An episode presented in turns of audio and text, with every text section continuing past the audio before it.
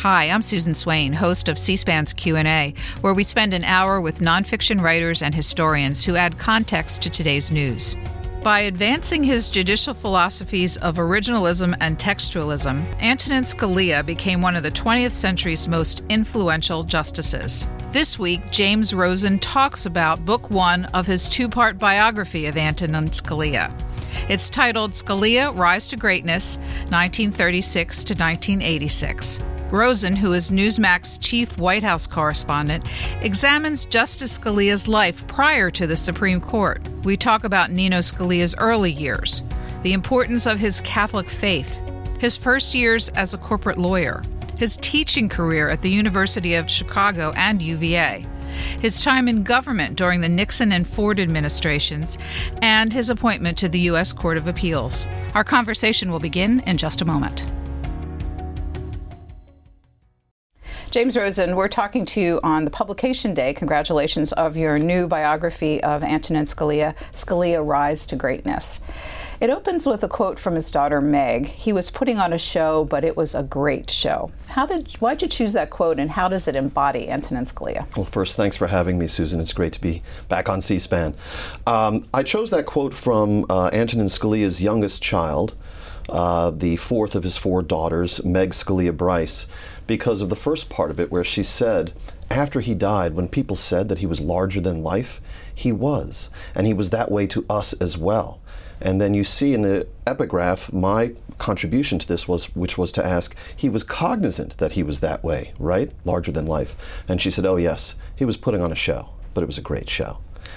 Throughout the book, you use a nickname, uh, Il Matador, which conjures up uh, jousting and enjoying being in the ring. But at the same time, you say that throughout Washington, he was well-liked. How did he pull off both of these things? It's no mean feat, as we both know from living here so long. Um, Scalia had an amazing mind and a crackling wit and great personal affability. I like to say that uh, he was the kid from Queens. He he grew up on the streets of Queens, so he combined a kind of earthy, outer borough Italian-American charm with an Ivy League intellect. Uh, and at times, he was he was capable of grandeur. He would shamelessly commandeer a piano in someone's house and start belting out Christmas carols or show tunes, but at the same time of self-deprecation. Um, and it was a very winning combination. And uh, even when he was nominated to the Supreme Court in nineteen eighty-six, there were certain other circumstances, such as the elevation of William Rehnquist and what that would mean. But uh, he was also universally liked that uh, the final vote on Scalia's behalf was ninety-eight to nothing. The imperfection of that vote bothered him well into the twenty-first century, and he can be seen on the C-SPAN video library online complaining about it as late as two thousand five. Let's make it one hundred, he said. who, who were the two that he lost, and why did it bother him so much? Uh, so in Scalia Rise to Greatness, the whole story begins with a previously unpublished uh, account from John Bolton, who was a young Reagan uh, D- Justice Department aide at the time, and whose job it was to inform Scalia of the final vote in the Senate, and which required some special means because Scalia was a social animal, and he was out that night on the rubber chicken circuit at a black tie dinner. Uh, and John Bolton had to establish a telephone at the at the Willard to track him down and, and deliver the news to him. And when he did, he said, Nino, in essence, congratulations. You've been confirmed ninety-eight to nothing. And the battle to get Rehnquist confirmed from Associate Justice to Chief Justice had been so arduous, successful but arduous. They called it the Rehnquisition. That ninety-eight to nothing was looking pretty good to John Bolton and the other people who managed this twin confirmation process. But on the other end of the line, he just hears silence. And Scalia says, ninety-eight to nothing. Who were the two who didn't vote? And Bolton says, well, it was it was Barry Goldwater uh, and Jake Garn of Utah, uh, Arizona and Utah, respectively. But isn't this great? You know, you've been con- confirmed ninety-eight to nothing. Congratulations. And there's another pause on the other end of the phone. And Scalia says, with a hint of rebuke in his voice, you mean to tell me we couldn't get Goldwater and Garn, which should have been reliable votes for a Republican nominee? And at this point, Bolton tells me he got a little irritated, and he said, concentrate, Nino. He said, you've just been confirmed ninety-eight to nothing. Goldwater, as it turned out, had gone home sick on the night of the vote, which was delayed. And Garn was in the hospital donating his kidney to his daughter. So finally, Scalia relents, and he says, yeah, you're right. That's great. Thank you. Uh, this is a theme that throughout the volume where he he suffers losses uh, and carries it with him for a while. We'll talk about some of those later on. So tell me how you came to write this biography. So when I first came to Washington as a reporter back in nineteen ninety-nine, one of the first things I did was to write to Anton, Justice Antonin Scalia at the Supreme Court and request an interview on Fox News stationery. In nineteen ninety-nine, Fox News wasn't as well known as it would later become. It wasn't the industry leader. Uh, sometimes we got confused when applying uh, for credentials by people as Fox five, the local affiliate, et cetera. But Scalia wrote back on Supreme Court stationery to say, I'm a fan of Fox News. This was nineteen ninety-nine, and to say, I have no doubt you conducted a dignified interview, as I assured him. He said, but I don't make a spectacle of myself by doing television interviews. It's a policy I hold as a judge. So I wrote back and I said, thank you. And I said, but what else could a spectacle, but a spectacle, could it have been when a sitting Supreme Court justice, as Scalia had done in the nineteen eighties, which was how I first became aware of him as a high school student, participates in a P B S program called The Constitution: That Delicate Balance, in which he sits alongside eminent figures like Gerald Ford and Sandra Day O'Connor and Dan Rather and so on to discuss hypothetical situations and how he would behave in them, uh, with, with cameras present and rolling for P B S. And he wrote back, and this is rare to receive from Antonin Scalia on Supreme Court stationery. I was thirty at the time. Uh, you're right. I probably shouldn't have done The Constitution, That Delicate Balance, despite the importunings of Fred Friendly, who was a friend of his, former president of C B S News. But we agreed to do off-the-record lunches, and we had two of those. Uh, where it was just the two of us at his beloved A V Ristorante Italiano, uh, where we drank wine, where he insisted that I eat off of his plate, and I said, Mister Justice, I, I, he said, come on, come on, come on. So now I'm shoveling vegetables off of Justice Scalia's plate. He drove me back to my office in his car, which, as any of his clerks who had a similar situation could attest, is somewhat dicey situation, um, which I witnessed. Um, and the contents of those lunches will remain off the record as they were intended.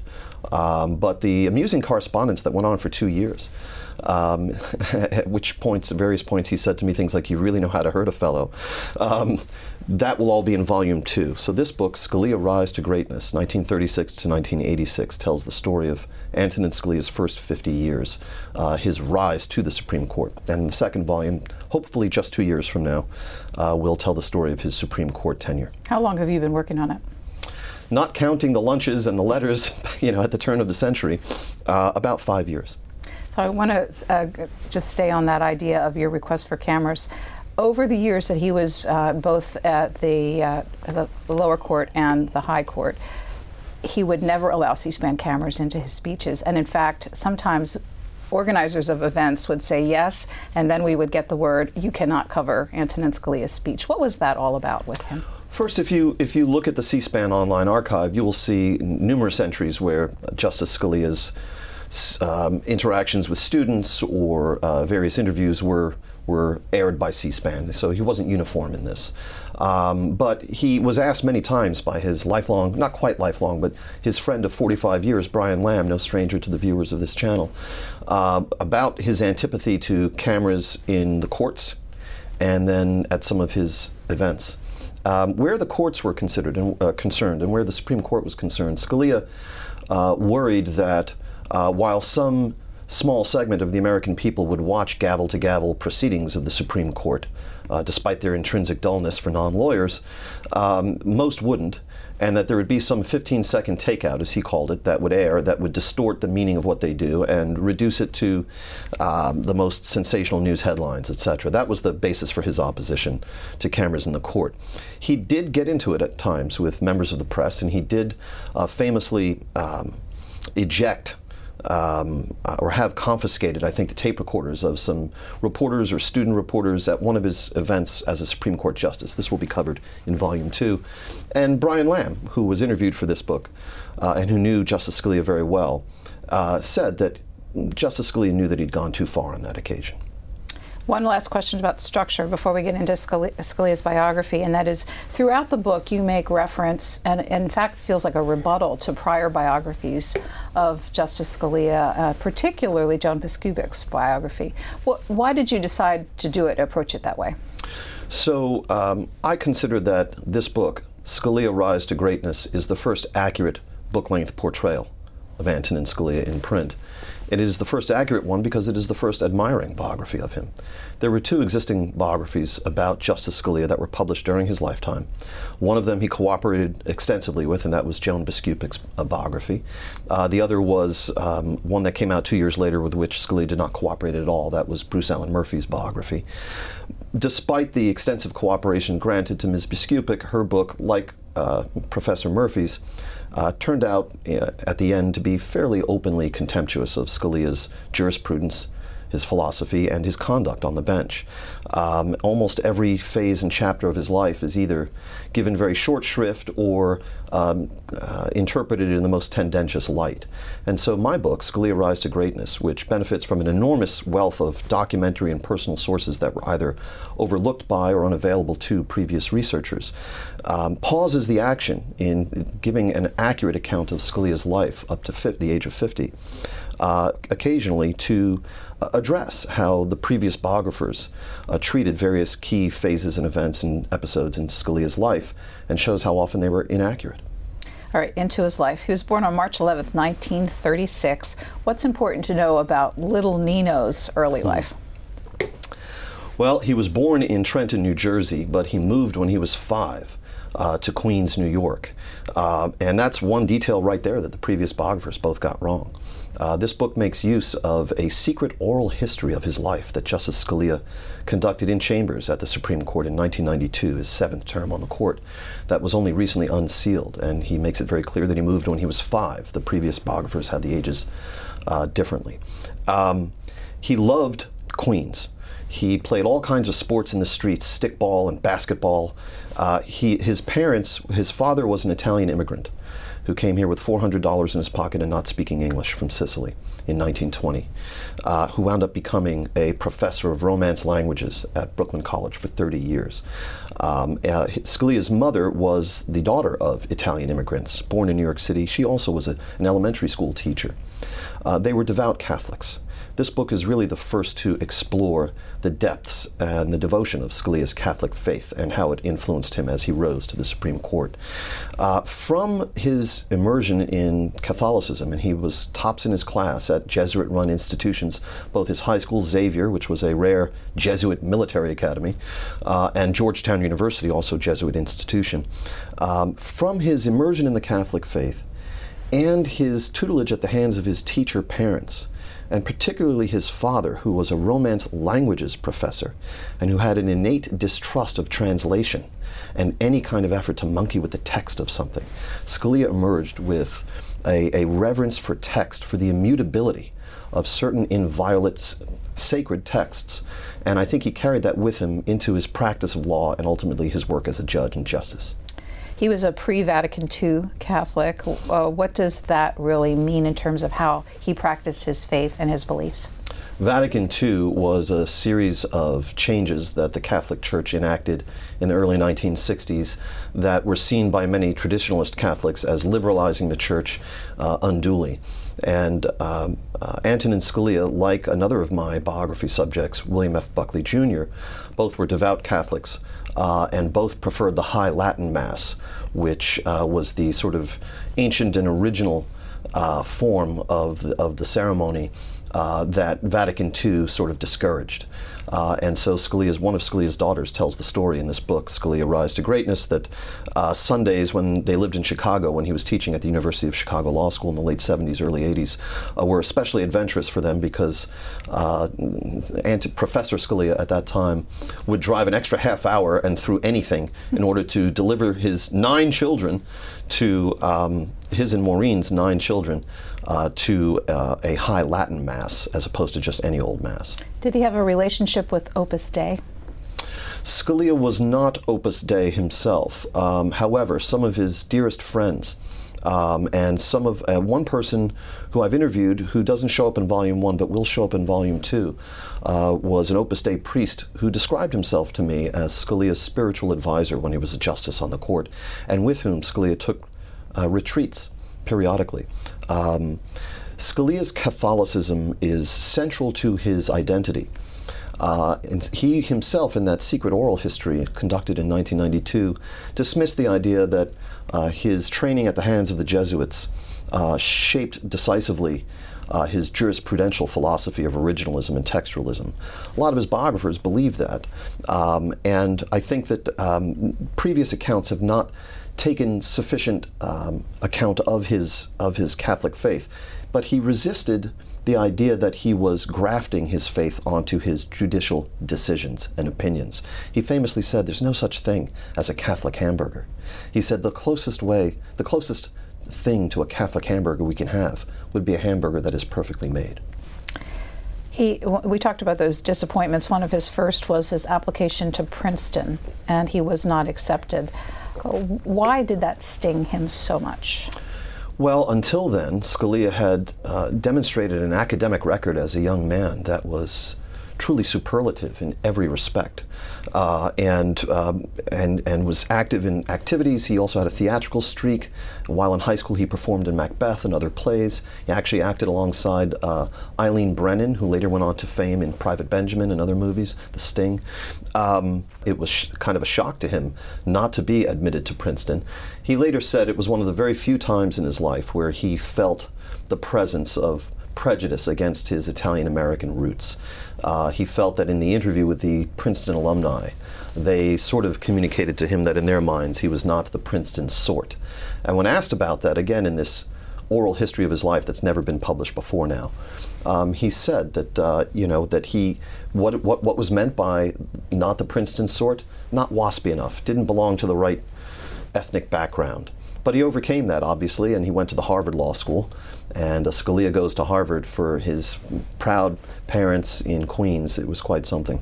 His uh, second choice was Georgetown under the Jesuits, uh, teaching the Socratic method. You write, it was a different school then, and he learned that he should approach all his earthly endeavors from the perspective of devout Catholicism. Do you want to tell me more about that? Add some more color to it?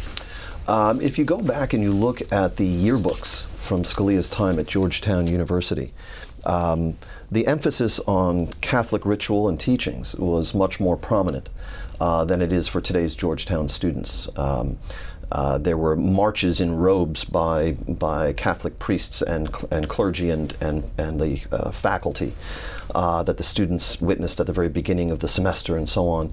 Um, and um, Scalia ate all of that up. Uh, and um, he was grateful, I think, for the Jesuit influence uh, for the rest of his life. I think he was dismayed that um, the nature of, nature of uh, Jesuitical practice changed over time and became, in his view, less rigorous, uh, uh, more committed to what might be considered liberal ideologies, et cetera. Shipping can make or break a sale, so optimize how you ship your orders with ShipStation. They make it easy to automate and manage orders no matter how big your business grows. And they might even be able to help reduce shipping and warehouse costs. So optimize and keep up your momentum for growth with ShipStation. Sign up for your free sixty-day trial now at ShipStation dot com and use the code P O D. That's ShipStation dot com with the code P O D. He was class valedictorian. You said that he even considered the priest- priesthood after he graduated from Georgetown, but instead chose law school, Harvard. There you write of it, it was the incubator of his originalism. So let's talk about originalism in the eyes of Antonin Scalia. What did it mean to him? Justice Scalia launched, and before that as Judge Scalia on the, the D C Circuit Court of Appeals, one rung below the Supreme Court, really launched a kind of revolution in how judges pursue their central business. What is the central business of a judge? What do they do? They interpret constitutional provisions and statutes that have been passed and enacted into law since then. They have two parties before them that are arguing over the law, whether it's the government and a corporation or two individuals or what have you, and they turn to the courts to say, what does the law mean? Um, from their different perspectives. Uh, Scalia's approach to what we would call statutory interpretation, the central business of a judge, to say, to interpret what a law means, was called originalism. And it was a revolution when he came along, because until Scalia came along as a judge and then a justice, uh, there, there prevailed what liberals called the living Constitution. The idea that the Constitution is an, a living, breathing document that expands uh, as needed uh, and as interpreted by judges and justices um, to accommodate modern phenomena that the Founding Fathers never could have envisioned in the past, such as nuclear weapons or the internet or what have you. Uh, Scalia stood athwart all that. Scalia uh, and, and those who were the champions of a living constitution would look to things that Scalia considered extraneous, such as, well, what did the, what was the original intent behind a law? Not just the text of the law, but what did the lawmakers mean? What did they say in their debates on the House floor? What did they print in their committee reports as a bill progressed toward a floor vote? Scalia said all that's extraneous. If you want to know the original intent of, of, of a Congress or the Founding Fathers, of a president who signed a law into law, just look at the text of the law. That's the intent. That's the, and so to find the original meaning of a law, which is what a judge is supposed to do, Scalia said, let's just look at the text of the law. And if the text is vague, let's look at historical traditions and practices. And so today, Um, very few lawyers, when they're arguing cases before the Supreme Court or submitting their briefs, uh, begin with some discussion of legislative history and what the intent of the legislature was. They begin, as Scalia urged, with a consideration of the text and the original meaning of the statute, to the point where even as vaunted a figure as Supreme Court Justice Elena Kagan, who had a great friendship with uh, Antonin Scalia, just like Ruth Bader Ginsburg did, uh, famously said, "We are all originalists now." That is Scalia's enduring legacy. It affects, because of the way judges work and courts work, every area of American life. And it, that alone makes Scalia one of the most important Americans of the last hundred years. So originalism and textualism are two sides of the same coin? You know, one can start dancing on the head of the pin of a pin with this. Uh, I solicited many views on this.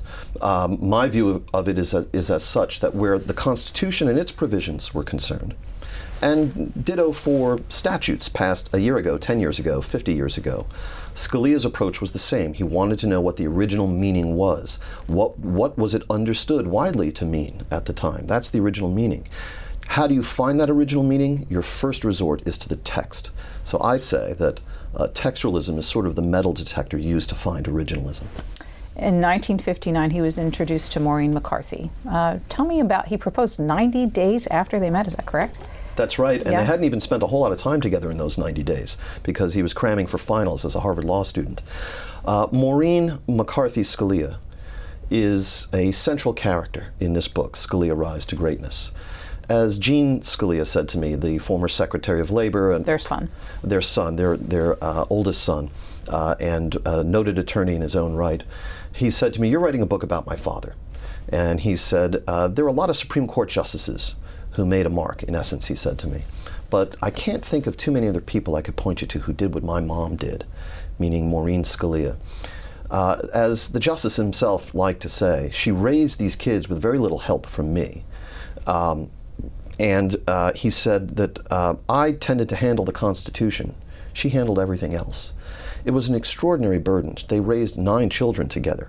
And he was not a, a non-entity in that. He was not a, a, a non-figure in that. He, he, of course, was a very hands-on dad, and he was home for dinner every night, as he made clear to me.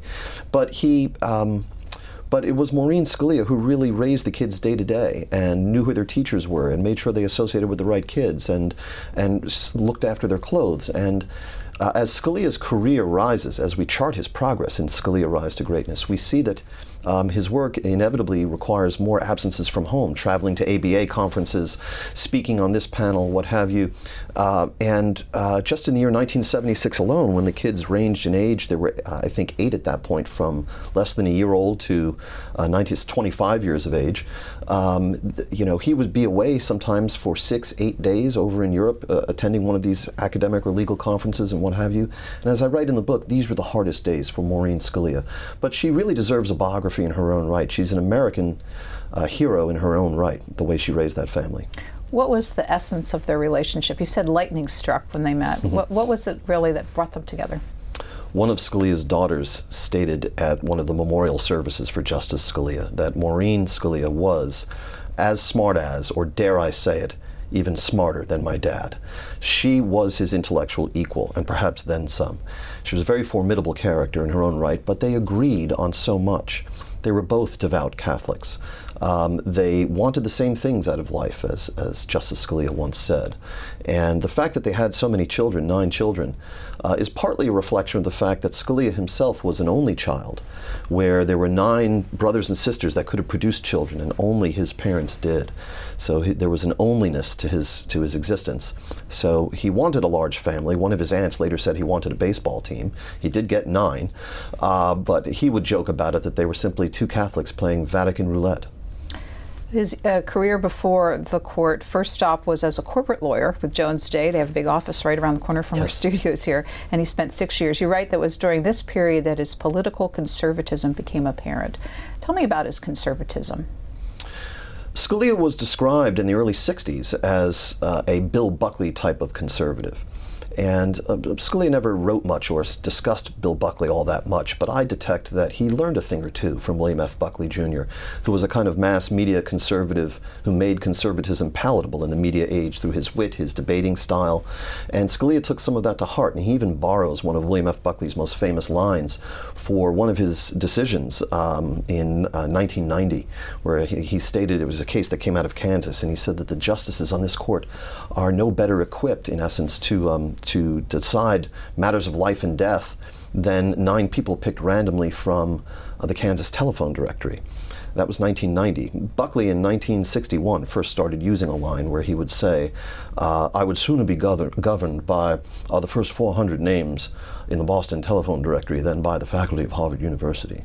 Uh, you can see that Scalia internalized from Buckley how to be a charming conservative, how to win audiences over while arguing a conservative position, using wit and elan. Um, uh, and that was evident to Scalia's classmates early on. This, one of them said he was an arch-conservative at the age of seventeen. He knew what he believed, he knew the rightness of what he believed, and he knew that he belonged on the Supreme Court at an early age. It, it, did he consider himself a partisan Republican? Uh, he considered that he was a conservative, um, and he uh, he understood that about himself, but he also understood that once he became a judge and then a justice, that his job was no longer to advance those kinds of beliefs as he might have done when he was in academia and he was writing freely of his own opinions on things. He understood that the job is to interpret what the laws mean, and as we've discussed, he, he used an originalist and textualist lens uh, to pursue that. He moved next to uh, U V A, teaching law there for four years. And in the book, you write, there can be no reckoning with Scalia's jurisprudence or conduct on the court without an understanding of his academic career. Why? Again, let me say a word about Joan Biskupic and her book, American Original, which came out in two thousand nine. It was the first biography of Scalia, and so Joan deserves credit for kind of building the template of a biography of Scalia. And the interviews she did with him were important ones, and so she gets a lot onto the record in that first book, flawed though I believe it to be, and deserves credit for that. Um, and however, um, that book devotes very little, uh, same and the same for Professor Murphy's book, to Scalia's academic career at U V A, where it was a very uh, tumultuous time. It was the late sixties and early seventies. There was campus unrest on U V A's campus at the time that Scalia taught there. Um, and First of all, one has to understand the, the sheer joy in debate that Scalia took, and it was never more evident than in his classrooms.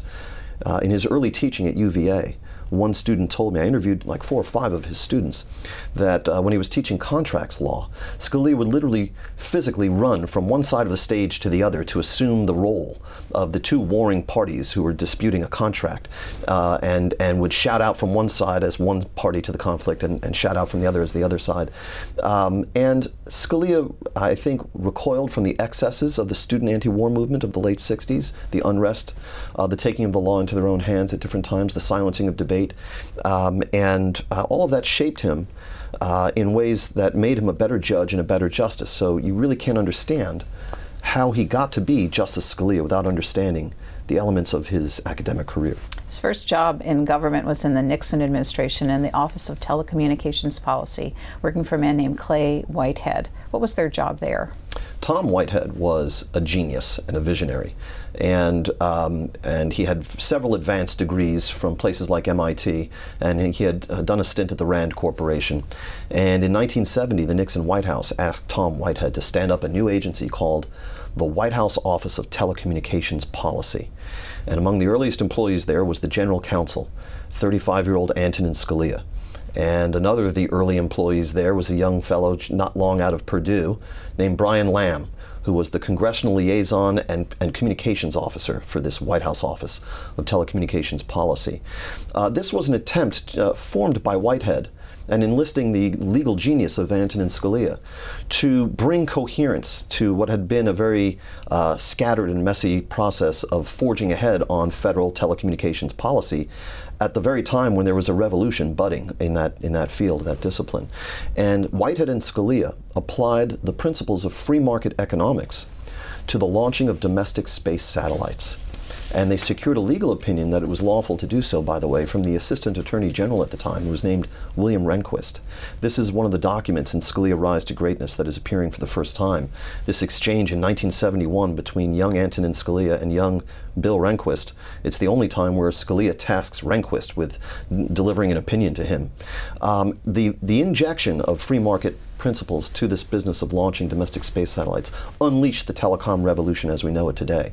And in early writings of Scalia's when he was working at that agency, which have never been published before, we see him predicting the internet. We see him predicting the privacy complications that would arise from the internet uh, and so much else. Um, it was a formative time in Scalia's career because he was in Washington, he was in the executive branch, he was duking it out with members of Congress and with rival agencies that didn't like O T P's particular prescriptions for telecom. But they were throwing around terms in that office that most Americans that wouldn't escape their lips for another twenty-five years, like shared computer network. And uh, at one point, Scalia presides over the connection of two Pentagon communication systems that were in, non-interoperable at that point, and they became interoperable. And Scalia delivers the news and rejoices that Auto D I N and this other kind of Pentagon communication system, internal system, are now interoperable. He was present at the creation of the telecom revolution. He understood its implications. He got technology, and so did Brian Lamb. Where was he during the Watergate years? So uh, towards the end of Watergate, Scalia had been serving as the uh, the chairman of the Administrative Conference of the United States. It's kind of like a quasi-think tank agency for the executive branch that recommends reforms for the regulatory agencies of the executive branch. And Scalia had a good record of, of counseling reforms that were later enacted there. Um, he was nominated by President Nixon in the last days of the Nixon administration to, to take the job that Bill Rehnquist had held at the Department of Justice, Assistant Attorney General for the Office of Legal Counsel. Very important job. It's called the President's Lawyer's Lawyer. They deliver the legal opinions that say whether the executive branch can do this or not do that and so forth. Um, and unfortunately for Scalia, Nixon resigned before the Senate could act on the nomination. He was renominated by President Ford in the early days of the Ford administration. Scalia liked to boast that his commission therefore was a collector's item because it was rewritten to take account of the two presidents, which is unusual for a commission. During that job, Scalia in the nineteen seventies, uh, in the post-Watergate era, uh, served as the president's lawyer's lawyer. And he and other committed conservatives of that era, such as Dick Cheney and Donald Rumsfeld, who also worked in the Ford administration, were, were committed to uh, preserving the powers of the presidency against greedy and reckless assaults from members of Congress, the news media, and others who were seeking, in effect, to uh, neuter the presidency after Watergate. Uh, these, this cadre of conscientious conservative lawyers that also included Larry Silberman, later a, a famous judge, um, Robert Bork, and others at the time, they did not tie their, their fortunes to the lost cause of Richard Nixon. They understood that even after Watergate and its subsidiary scandals would fade from view, the country would still need a strong executive. Scalia testified on the Hill a lot. There's a lot of great back and forth with members of Congress at that time, where Scalia kind of schools them because they, they did not, in most cases, match his intellect or his mastery of logic and debate or Latin. Um, and Scalia also, during this time, played a very important role in Um, reforming the intelligence community and setting the rules of the road after Watergate for the intelligence community. He was even called upon to give approval on April thirtieth, nineteen seventy-five, for the evacuation of our personnel from the embassy in South Vietnam via helicopter uh, because they wanted to know if it was legal to do under the War Powers Act. And Scalia did grant that approval. That was one of his cameo appearances. Most of Scalia's work, even today, on classified material is still classified. uh, but he played a key role in covert operations uh, and in reforming the intelligence community in that time. And all of these previously unpublished writings from that phase are also in Scalia's rise to greatness. Well, we're going to start to hear a bit of Scalia in his own words, because in nineteen seventy-six he argued his first case uh, before the Supreme Court, uh, Dunhill v. Cuba. His only case, his only appearance oh. before the Supreme Court as an advocate. Um, we have a clip, uh, obviously it's an audio clip, but it's uh, just less than a minute long. Let's listen. Mister Chief Justice, and may it please the Court, the principal purpose of the government's uh, appearing as amicus in the present case is to preserve the vitality of a legal doctrine which is not itself technically at issue in the case, but which the opinion of the court below, if accepted by this court, would effectively destroy. I refer, of course, to the restrictive doctrine of sovereign immunity. If the theory of act of state that respondent is arguing in this case is adopted, uh, the, we can expect the state trading nations to use it precisely where they previously used the uh, doctrine of absolute sovereign immunity, that is, wherever they do not wish to be held liable. How then can one avoid this absurd result? You uh, write that he emerged from this uh, oral argument bloodied but ultimately victorious. What were the takeaways for him? So this is the first known recording of Antonin Scalia of any kind, first of all, from nineteen seventy-six when he turned forty. Um, Previously, he had appeared as a student on uh, nineteen fifties quiz shows and student answer programs and debates. None of the videos or the films of those uh, appearances survive. So this is the earliest recording of Antonin Scalia. Um, in later years, he looked back on this experience, and he, he noted how he was able to go eight minutes into his presentation before the Supreme Court arguing an amicus brief. That means the government wasn't really a party to the case. They're just sort of offering a friend of the court opinion on how the, the justices should rule. Uh, that he went eight minutes without anybody interrupting him. And he didn't like just sitting sitting there and reading the brief that he had already submitted. He wanted to mix it up, and that's what he later practiced on the Supreme Court in terms of oral argument. He doesn't want to hear the brief again. Let's get to the issues. Let's argue it out. He went eight minutes without being asked anything. That sort of unnerved him. Finally, and we didn't hear this clip, the first justice to address Antonin Scalia in the Supreme Court is Thurgood Marshall. And Marshall asks a somewhat imprecise question, and it sends Scalia stammering, sort of like Ralph Cramden in The Honeymooners. He's just kind of, you know, flustered. And uh, and he doesn't really recover from this because the imprecision in the line of questioning persists a little bit before Scalia is able to refocus it. Um, and so when I say that he emerged bloodied but unbowed, he under- the, the government won, or, or the, the side that the government was favoring won the case in the end. The, the justices sided with, with Antonin Scalia's argument, Assistant Attorney General Scalia's argument. But he realized, I think, from that that event that uh, he had to be, even though as skilled as he was in debate from his years as a high school student and through college and law school, that he had room to grow and room to improve, and that when met by an inscrutable or unintelligible adversary in argument, the, the, the need on the on the part of the person doing the arguing is to somehow harness this to your own points and put it back on track. After Gerald Ford lost the election in nineteen seventy-six, Antonin Scalia went back to teaching at Chicago Law School, but also took a post at the American Enterprise Institute here in Washington. Uh, during this period, he was very visible, right? Writing, speaking, uh, panels, and that sort of thing, which would ultimately provide a lot of material for people doing research on a possible con- confirmation process later on. Was he um, building his case through what he was doing during that time period, cognizant of the of uh, the implications it might have for future consideration? In the existing biographical literature of Antonin Scalia, there is what I call the careerist narrative.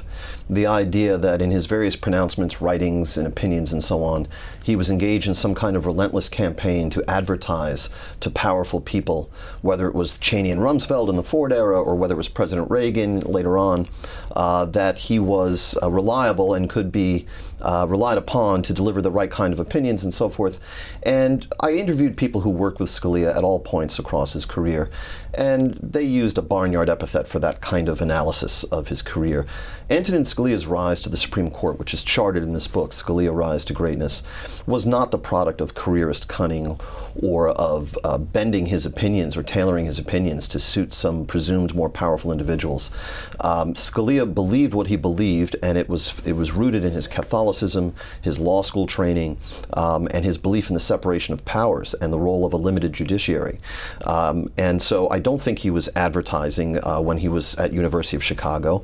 He was, as you say, compiling a, an enormous record of pronouncements. For example, it was uh, during his uh, tenure at Chicago that he made his first public comments on Roe versus Wade.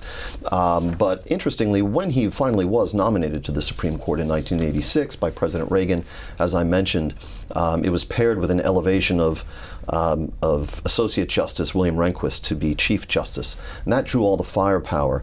And so not too much attention was paid by the Democratic senators on the panel at the time uh, to Scalia's history of writings and, and speaking. Let's listen to a little bit of him from this period. This was an A E I debate on the imperial judiciary. nineteen seventy-eight. Excuse me, that's right, nineteen seventy-eight, December twelfth of that year. What the argument is about in most of these cases Most of these cases is not whether there's a right or not, but whether in fact the right has been adequately observed or not. And the courts are increasingly willing to set themselves up as the judges of that fact. Uh, that is one source of the difficulty. A second source is simply the, uh, you can speak very facilely of, of rights.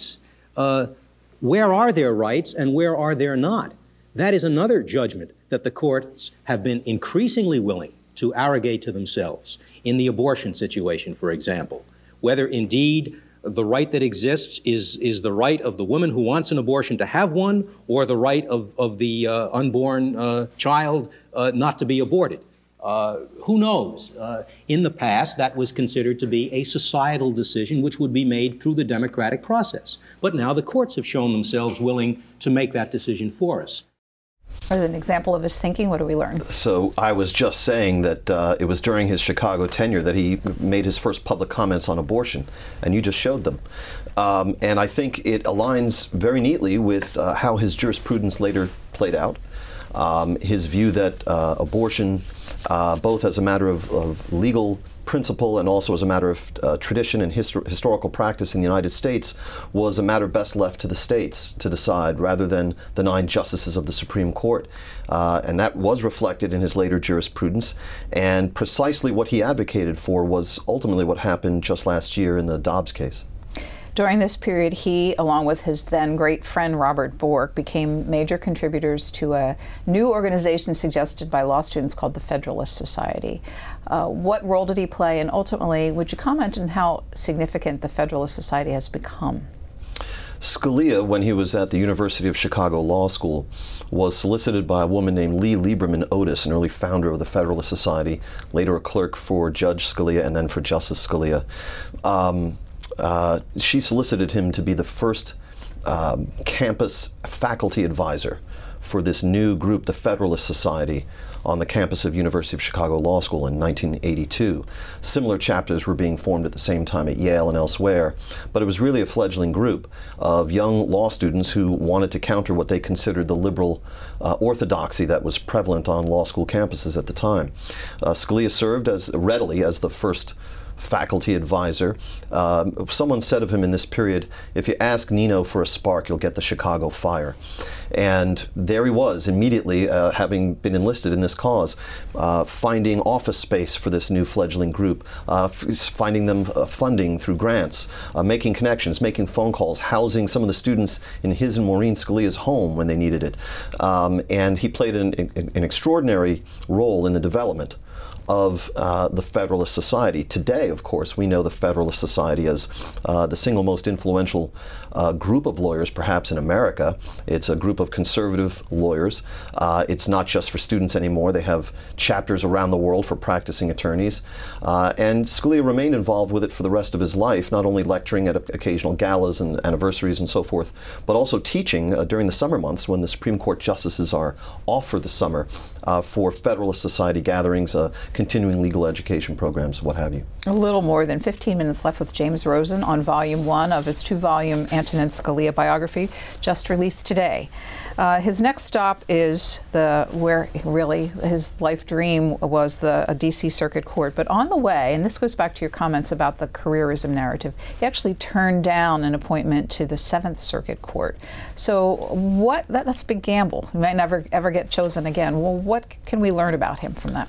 The predecessor event there was that when the Reagan administration took office in January uh, nineteen eighty-one, Uh, Scalia put in for the job of Solicitor General of the United States. This was a position that Robert Bork had previously held. The Solicitor General of the United States represents the federal government in legal cases that go up to the Supreme Court and frequently argues those cases before the Supreme Court. That was the job Scalia wanted, and he was passed over. And then he was passed over when President Reagan named uh, uh, an individual to fill a vacancy on the D C Circuit Court of Appeals, which again is the one rung below the Supreme Court. Some say the second most powerful court in, in America. And he was passed over in favor of Robert Bork. And then when the first vacancy uh, occurred on the Supreme Court, President Reagan honored a campaign pledge and named the first woman to the court, Sandra Day O'Connor. Uh, and so Scalia had effectively been passed over uh, three times in about seven months. I call this chapter Uh, bitterly disappointed, because he said, he told Joan Biskupic that he was bitterly disappointed at not being chosen for the Solicitor General job. It went to Rex Lee, the father of the current Utah Senator Mike Lee. Um, and I quote from Tom Petty in this chapter, "The waiting is the hardest part." Uh, finally, in uh, the spring of nineteen eighty-two, a vacancy opened up again on the D C Circuit Court, and Scalia was nominated for it.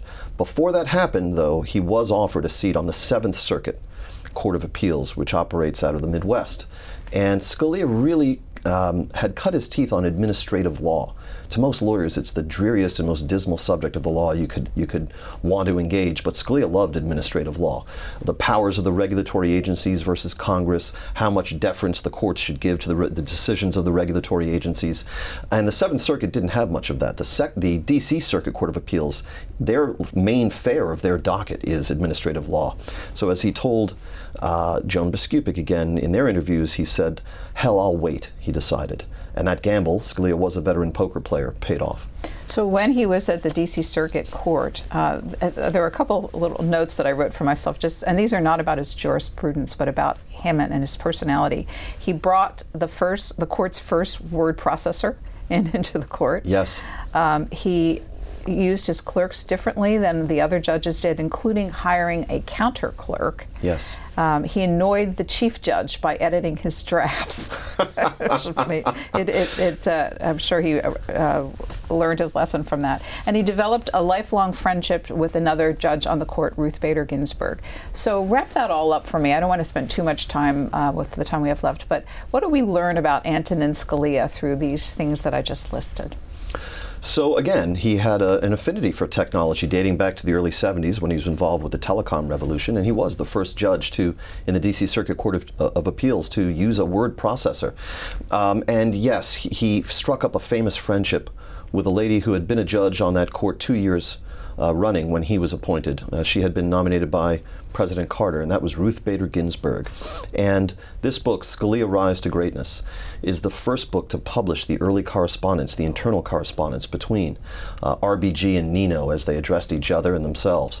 Uh, and so we see these uh, handwritten notes, Uh, correspondence, memoranda, draft opinions flying back and forth between their chambers. Again, none of this has ever been published before, and it really chronicles the germination and the blossoming of their friendship. Uh, in these internal documents, you can see R B G alternately flattering, needling, cajoling, pressuring, provoking Antonin Scalia, Judge Scalia, on various subjects before him, various cases before them, testing the limits of his commitment to the First Amendment under Times v. Sullivan. Uh, the interplay between them is just sparkling.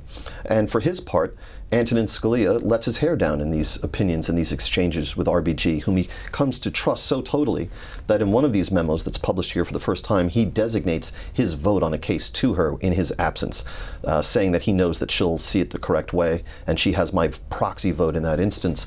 But he lets his hair down. He says at one point he apologizes for a late opinion and says, "Sloth that I am." And at times he says, yes, when she implores him to be unanimous, let's be unanimous.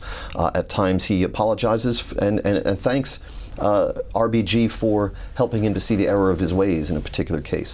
Uh, it's a fascinating uh, dynamic between them. We all celebrate their relationship as kind of the avatar of comity amongst intellectual combatants today.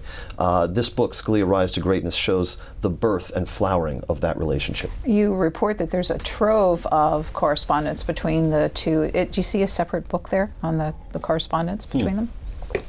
Possibly. Um, Uh, at the same time that that R B G is needling Nino and cajoling him and tr- and, and trying to uh, nudge him toward one jurisprudential outcome or, or another, then at the very same time she's writing to another judge on the court, say Robert Bork, saying, "Here's how we have to address Nino's challenge," uh, and uh, you know that's part and parcel of judging, is the rallying of others to your point of view to try and fill out a majority. We have just ten minutes left, and of course the important thing is the work he did as a judge on the court, and we will allow readers to find more about that in your book. I want to fast forward to June seventeenth, nineteen eighty-six. Uh, and this is Ronald Reagan talking about uh, Antonin Scalia when he was sworn in, but I wanted to pull it to talk about, to see how Ronald Reagan characterized Antonin Scalia. Associate Justice Antonin Scalia is also a brilliant judge. He had a distinguished career as a lawyer and as a professor of law before joining the Court of Appeals nearly four years ago. There he became known for his integrity and independence and for the force of his intellect. Chief Justice Rehnquist and Justice Scalia, congratulations to both of you. With these two outstanding men taking their new positions, this is, as I said, a time of renewal in the great constitutional system that our forefathers gave us. So that was the swearing in, which was three months after he was nominated by President Reagan. And talk about those three months and what it was like. You referenced earlier two at the same time, and the real lightning rod was William Rehnquist. So how did the administration prepare for the dual hearings? So again, this book, Scalia: Rise to Greatness, has uh, publishes for the first time a lot of the documents uh, that were generated at the Reagan White House and the Department of Justice uh, to support this twin nomination of Scalia and Rehnquist to the Supreme Court. And it shows that um, the White House devised an elaborate campaign on behalf of Scalia, probably more elaborate than any uh, Supreme Court nominee had received to that point, to cultivate various voting blocs in the Senate uh, and also to capitalize upon the fact that Scalia, if confirmed, would become the first Italian-American on the court. Um, and during those three months, Um, Scalia was eager to go, and just uh, those who worked with him, who I interviewed for the first time, who were sort of his Sherpas through the process, said it was like he was meant to do this. It was like he'd been waiting his whole life to do this. Uh, and when he had the sit-downs with the senators, uh, some of them still around today, uh, like Mitch McConnell, uh, and uh, until recently, uh, Pat Leahy, Chuck Grassley, some of these senators are still around today. Uh, when he met with the senators, it was easy for Il Matador, who was so skilled in debate and logic and, and rhetoric, uh, to field their inquiries and to charm them, as he had done so many others. I have one clip from the hearing. So I thought it would be interesting to hear Senator Biden, who is the lead Democrat on the Senate Judiciary Committee, in an exchange with nominee Antonin Scalia and during the confirmation hearings. Let's watch.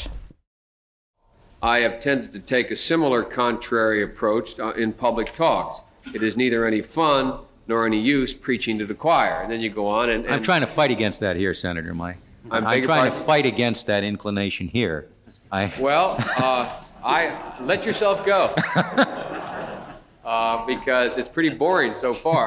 Uh, I can't answer that question without knowing what you mean by the right of privacy. Sure, this, you uh, can acknowledge whether or not you believe there is, in fact. Let, let's just start over again. Clean the slate. Do you believe that Americans as a whole believe that there is a right to privacy that they have, inherent, that they think they have a right to privacy? Do you think that's a deeply and profoundly held belief by American society? I mean, do you have any doubt that Americans believe? No, I, no, I, I, I'll, I'll give you that, Senator. I think. I Good think that's man, I tell you, we're getting there. All right. So, how were the hearings overall? How would you characterize them? Uh, they were brief compared to the hearings that had earlier occurred for the elevation of Justice Rehnquist to be Chief Justice, uh, and they were far more cordial than what had been called the Rehnquisition. Um, in the interchanges with Senator Biden of Delaware at the time, we must remember the senator was the ranking Democrat on the committee, which was controlled by the Republicans. Uh, it would only be a few months later in, this, in the midterm elections that the Democrats would uh, reclaim control of the Senate, and that Joe Biden would then become the chairman of the Senate Judiciary Committee and preside over a number of Supreme Court confirmation processes, including Robert Bork and and uh, and, uh, and Clarence Thomas. Um, in the exchanges with Scalia, this book, Scalia: Rise to Greatness, presents the first real critical examination of Joe Biden's role in the Scalia confirmation process. Uh, the president today likes to boast about how many confirmation processes he's been involved in. He really didn't distinguish himself in the Scalia process. Uh, if you look at the transcripts, which this book examines carefully, uh, there were various moments in which uh, then Senator Biden had to retreat, uh, brought up things that were of no interest even to his fellow Democrats and served only to extend the proceedings, points where he had to withdraw questions and apologize. Uh, and he even said publicly that he thought that, um, that Judge Scalia would would not be measurably more conservative than the man effectively whom he was succeeding on the court, uh, the retiring Chief Justice Warren Burger. It was Rehnquist who was becoming Chief Justice, but that vacancy on the court was being filled by Antonin Scalia. And uh, Senator Biden's suggestion that, that Scalia was no more conservative than, than Warren Burger had been was precisely the opposite of what every informed legal scholar had been saying in the press for ninety days at that point. Uh, five minutes left, and and, and we, as we discussed earlier, going into these hearings, he had an extensive record from his A E I days and his teachings and uh, public appearances. Also had jurisprudence, a legal record from his time on the, the district court. He had a the, the, uh, the circuit, circuit court, court sorry, yeah. excuse me, cir- circuit court of appeals. Um, did. Um, he had a unanimous vote ultimately in the Senate, as we said earlier, ninety-eight to nothing. Did any of the Democrats who voted for him come to regret that vote that you know of? I don't think so. I think everyone recognized uh, Scalia's intellect, his fitness. The American Bar Association had given him, him its highest rating. Um, uh, they had doubts about his commitment to Um, individual liberties, let's say, that were important to them, uh, such as the right to uh, constitutionally protected abortion or, or affirmative action programs. Uh, Scalia didn't think that those particular programs and those policies were rooted in the law. Um, and he thought that if, if uh, the people wanted those programs, they shouldn't be using the courts to achieve them. They should be using their state and, and, and federal legislatures to enact them as laws. Uh, but no, I think um, uh, what transpired later in Supreme Court confirmation processes, the ugliness of the processes that we've seen since then. Um, I think most people would look back on, on Scalia's confirmation and say there was a model of cordiality. Your biography suggests that from the earliest days, people saw him as headed for the Supreme Court. We have three minutes left. I'm going to play a clip uh, of him with one of the interviews he gave to C-SPAN about, uh, this is when he was on the Court of Appeals, about possibly being nominated to the Supreme Court. You can't pick up a magazine or a, a newspaper that when it writes about this court in which they don't mention you and Judge Bork. And lately, they've mentioned you a lot more than Judge Bork because of the Graham-Redmond decision as an obvious candidate for the Supreme Court. What does that do? Uh, I'm sure your friends must say something to you about that. Uh, your colleagues, does it does it bother you? uh, well, uh, Mister Mister You, Mister Oh, Lamb, you, you you must know that it is a uh, um, your your name being mentioned for, for a job like that is is about the. You know, that plus uh, plus whatever a token on the New York subway now costs will get you into the New York subway. It's very much a, a, a matter of lightning striking. Well, I guess the question is, in this town, what's the matter with being directed in a career aspiration? Yeah, it's it's a it's a worthy question. Uh, Scalia's defenders, his most ardent defenders, his family members, his former clerks, have always resisted or bristled at the idea that the Supreme Court was an ambition that he harbored early on. Um, in fact, he did, and this book, Scalia: Rise to Greatness, tells this story for the very first time, having interviewed um, a priest who was one of Scalia's early childhood friends, and to whom, in the summer of nineteen fifty-nine, never before revealed, uh, this this friend was headed towards Opus Dei, And he asked Scalia, what are you headed towards? They were just twenty-two years old, and Scalia said, I'm headed to this, I, I'm going to the Supreme Court. And he said, how are you going to do that? He said, I'm going to work for this law firm, which was Jones Day. They have a Washington division, which Jones Day did at the time. I will be sent to Washington, and I will rise. And that story's never been told before. And this priest, still alive in his eighties, is an unimpeachable source. Um, and as you say, there's nothing wrong with being directed early on. Charles Schulz, the creator of Peanuts, knew from the age of five that he wanted to be a cartoonist. Scalia had this ambition early on. He knew what the Supreme Court was. He knew why he belonged there. And all of us, including Scalia's family and clerks and, and ardent defenders, are, are better off that he had that insight and acted on it as he did. James Rosen's book is called Scalia, Rise to Greatness, publishing today, March seventh, and it is the first of a two-volume biography. Thanks for giving us an hour. Thank you. James Rosen is the author of Scalia, Rise to Greatness, nineteen thirty-six through nineteen eighty-six, and he's the chief White House correspondent for Newsmax. Thanks for listening to C-SPAN's Q and A, and subscribe to us wherever you get your podcasts so you'll never miss an episode. And while you're there, please take a minute to rate and review us. You can also send us an email about Q and A at podcasts at c dash span dot org. Send me your questions, your comments, or ideas. Your feedback is welcome.